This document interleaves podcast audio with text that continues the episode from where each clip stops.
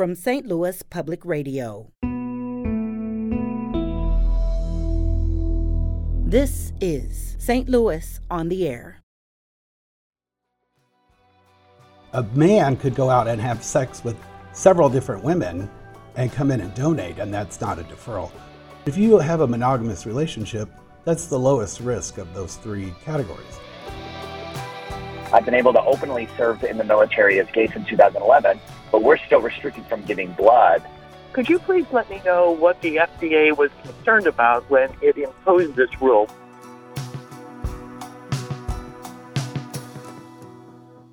I'm Sarah Fenske. In 1983, the FDA put a lifetime ban on blood donations from men who have sex with men. And while that ban has since been relaxed a bit, gay men who want to donate blood still have to maintain three months of celibacy before they can give. Now, one organization that would like to see the rules change is Impact Life. The Iowa based blood donation organization provides 40% of all blood transfused in St. Louis area hospitals. And joining us today with his thoughts on this matter is Pete Lux. He is the Vice President for Donor and Patient Services at Impact Life. Pete, welcome. Hi, Sarah. Thank you very much for having me on today. I really appreciate it. So, Pete, give us a little history lesson here. What originally inspired this ban on gay men giving blood? This goes back to 1983. Sure, that's a great question. So, originally, the um, regulation of the ban on gay men donating blood or men who have sex with men was uh, placed because of fear and the unknown. Like, there wasn't enough information to determine exactly how HIV was originally spread. So uh, it was prevalent in gay men. So they were first, um, uh, the first, you know, ones to be impacted. So that regulation was put into place, and there wasn't a lot of screening to be done, other than asking people. There were no tests. So that was kind of an uh, almost arbitrary regulation that I think at that time made sense mm-hmm. because it was uh, the, the issue uh, HIV spread more prevalently through gay men, and that was a problem. So I think in 1983, when that first became the rule, I think that was appropriate. And but now here we are, you know, almost many, many decades, several decades later. You know, it's time to evaluate that. So one thing um, in 2015, that policy was updated to a 12-month deferral. Mm-hmm. So we went to, um, and that started, and we were. Um, big advocates of that and making that change. And not just Impact Life, the industry as a whole has been behind this change for many years. Um, other blood centers, the American Association of Blood Banks, the um, uh, uh, we've all been behind trying to make this change, and our own organization, America's Blood Centers, in driving uh, this change to the policy. And we want to make sure that we get to do that. But even in 2015, when that change was made to one year, that did not really impact men who have sex with the same man as in a monogamous relationship. Okay. So if so, I'm only with my partner, um, I still have to maintain that celibacy before I can give, even if my partner and I are right. completely committed to each other. That's something you feel like could, should change. Yes. And then, of course, that rule changed again in 2020 to a three month deferral. So, and there's really uh, abstaining from sex and not having sex with another man are really kind of two different things. I want to make sure that's clear uh, because a man could go out and have sex with several different women and come in and donate, and that's not a deferral. We don't even ask that question.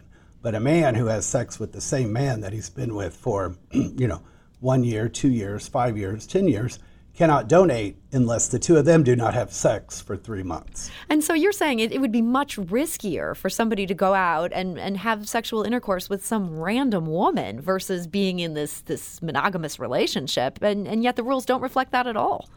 Yeah, that, uh, that is a big risk for anyone, whether you have sex with uh, uh, opposite sex or same sex, just a random person can be risky as well. So, really, what the criteria, uh, I think what we could do is measure that person's um, individual risk, like mm-hmm. evaluate how risky has their activity been, not what kind of, uh, or not how they identify sexually, but what is the activity and how risky has it been. So, we could continue to ask in the past three months have you had sex with another man? And then maybe we find out is it a monogamous relationship? Is it a casual, you know, sexual encounter? Do you have multiple sexual partners? And then evaluate which of those is risky. Of course, the two of the three are, but if you have a monogamous relationship, that's the lowest risk of those three categories. So I think the, that's one possibility that we could do to um, evaluate individual risk, or uh, we could do that with everyone as well. So start I'm asking sure everybody path, about what yeah. risky sexual behavior they might have, whether or not that's same sex. Yeah, and I I'm not sure what path will be taken, um, but uh, evaluating an individual's risk is the path that we should take. But I don't know exactly how those will be done. So, as we're talking today to Pete Lux, the Vice President for Donor and Patient Services at Impact Life, we're curious to hear from you. Has the FDA's rules barred you from donating? Do you think these rules should change? Call us at 314 382 8255. That's 382 TALK. You can also send us a tweet at STL on air. Um, Pete, you talked about how these rules shifted in 2015 and then shifted again. Uh, do you know if there was any new science that they were using uh, to make these shifts? If they looked at some new research? Research and said, okay, this is why we think three months is okay? What, what drove that? I'm not sure exactly uh, how they made that decision. That's from the FDA, but uh, there were um, evaluations of transmission of HIV within blood donations and determining that um, that we didn't need a 12 month or an indefinite deferral. Also, the testing has improved so much since 1983. I mean, right now, the testing that we do um, you could be exposed to HIV and test positive within days mm-hmm. after that exposure. So t- that's really what can drive this change to um, having and bringing down that length of deferral and having it go from indefinite to 12 months to three months. And that's true of anyone who gets screened as a blood donor, not just gay men or men who have sex with men. So I want to make sure that people understand that testing can help with driving that change. And then in 2020, I think that was at the pandemic, and we were really having problems with um, collecting blood and having enough blood. So that wasn't the only change that was made by the FDA at that time. They reduced um, travel to a malaria area was one time uh, one year deferral, and it went to three months. And there were a couple of others that went from one year to three months, all having to do with either testing or being able to show symptoms. That's, you know, much more quickly than one year. Yeah, I mean, it seems like the situation has truly evolved, um, and as you say, the the prevalence of, of people being able to get tests that makes such a difference. Well, let's go to the phone lines. Joan is calling from St. Louis. Uh, Joan, hi, you're on St. Louis on the air. Thank you. Could you please let me know what the FDA was concerned about when it imposed this rule? What medical concern there was? I assume it's AIDS, but you're not exactly explaining why this rule was actually instituted. Uh, Joan, thank, thank, you for that question. Pete, if you could just expand on, on what sure. got this all started. Right. So in the early 80s, when um, AIDS was really first starting to spread, there was no testing or no screening tests. So it was the HIV um, pandemic that or endemic that drove this change originally. That the FDA said we don't know exactly what to do, and so they made this huge ban, a blanket ban on an entire group of people because we didn't have, at that time in the early 80s, we didn't have the testing and the equipment that we did now.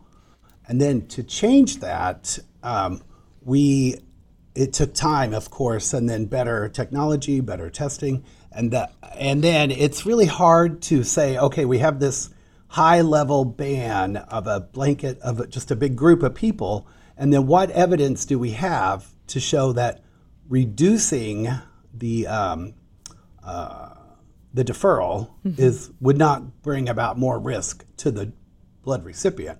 So we have to gather that data. Even though they made that change originally, really without much data, to change that original deferral, we have to have data to do that. And there is a study, it's called Advance, that um, men who have sex with men can enroll in. It's being performed by the Red Cross Vitalant and One Blood, and they're three very big blood collection organizations. And they're um, within they're collecting data from men within eight metro areas within the United States. St. Louis isn't one of them, but they are. That's I think really is what going to drive the next step in this change is information from that study. So that'll help get a lot more research to this area where we could really use it. Joan, I want to thank you for that question. Yeah, thanks. Great question. Let's go to the phone lines. Uh, Topher is calling from St. Louis. Uh, Topher, hi, you're on St. Louis on the air. I understand this has affected you. Yeah, absolutely. So I am active duty military stationed over in, at Scott, but I live in St. Louis, and my partner and I have been together since 2015. I've been able to openly serve in the military as gay since 2011, but we're still restricted from giving blood. And I feel like there's a disconnect between being trusted to protect my country and being trusted to provide a life saving resource. And, and Topher, is that a frustration? You would like to give blood? Oh, absolutely. Um, and I we have a lot of opportunities to give blood here, and I believe it, it directly affects um, armed services members to be able to give give that blood. But I'm not able to because the screening process, as far as I'm concerned, is the same. Well, Topher, I, I, appreciate hearing about that experience and I thank you for your service. I just have one last question for you. What our guest Pete here is describing would be a much more invasive series of questions. Do you think you'd be comfortable answering those if you had to sit there and, and talk to the blood donation specialist and, and maybe get down into more of the nitty gritty if, if that would allow you to donate? Absolutely, I feel that that being able to give blood is, is a life saving resource, and I would I would do an on the spot HIV check if it was necessary to uh, to be able to give that resource. Wow. Well, thanks, Topher. That's great to hear that. And, and Pete, there's clearly you know there's interest here in people who want to give oh, yes. and are being told that they wouldn't. Do we have any sense of how much this could increase the blood supply if we change some of these rules? I think that is really hard to measure because you kind of have opposite ends of the spectrum. And I appreciate Topher's enthusiasm about wanting to donate blood and that barrier to being able to do that. I, you know, I know lots of people, myself included, that can't donate blood, and it's very frustrating. And if we, but we don't know exactly what number, what percentage of gay men would all of a sudden step up and say, "Oh, I'm going to donate now," because yeah. this has angered a lot of people. And I've had this conversation over the past 30 years of being in the industry with multiple people, lots of friends, and just trying to uh, explain, like I am today with you know on your radio station, um, the rules, the history behind it, why it's taking so long to change it, and I can usually uh, that that explanation I think usually does help them to understand a little better why it is like it is. But Topher makes a great point. We trust him as a gay man to serve our country, but not to come in and donate a unit of blood. And I completely agree. And Pete, you mentioned this affects you personally. Um, I know some people are angry about this. Do you find yourself sometimes getting angry? You're you're working in this industry. so yes, I I don't know that I get angry about it because I know the so much more about it than someone who doesn't work in the industry, and I yeah. you know I've been doing it a long time. But it really, over the past, I don't know, 18, 19, 20 months, I've really been having this conversation uh, with several different people um, within the industry, without outside of the industry, like today with you. And I've really taken a, I think, a stand and said we need to change this more so than I did, you know, the first 25 years I was in the industry. Yeah. So I'm, I'm excited to be on this uh, show with you today and to be able to express the frustration personally that we feel because of this rule. Yeah, it's great to hear um, you you share about that advocacy. In our final minute here, if somebody is hearing about this, um, I imagine most people don't have a direct hotline to the FDA. What would you recommend as, as the most effective way they could weigh in on this? They could uh, reach out to uh, their congressman or their representative. They can call us and they could email me, and I can get let me look into it and I can send that to you or they can you can provide my email address. Yeah, for people who are who are interested in doing that, it sounds like you're happy to get them more information. We can put you in touch with these people if, if they want to reach out. Sure. Okay. That'd well, be great. Well, Pete Lux, it has been great to talk to you about this, and I, I appreciate you sharing your perspective and just about this history. So thank you for joining us today. Yeah, thank you so much. I really appreciate your time.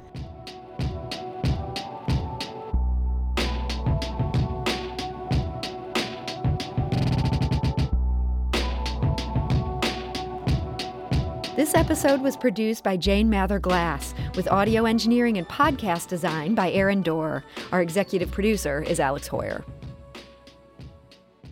St. Louis on the Air is a production of St. Louis Public Radio. Understanding starts here.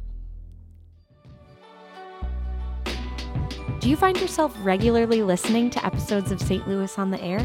Suggest us to a friend you think might enjoy our conversations. And leave us a review and rating on Apple Podcasts on the App Store. It's the simplest way to help people discover our show. Thanks. St. Louis Public Radio is a member supported service of the University of Missouri St. Louis.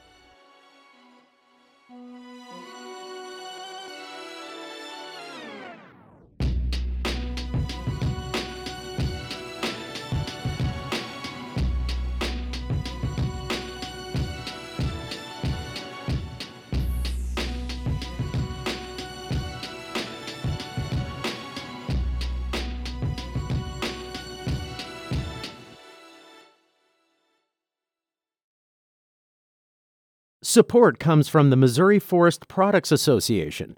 Missouri produces wood pallets, railroad ties, white oak barrels, hardwood floors, and more. Details on the variety of products made in the state are at choosewood.com.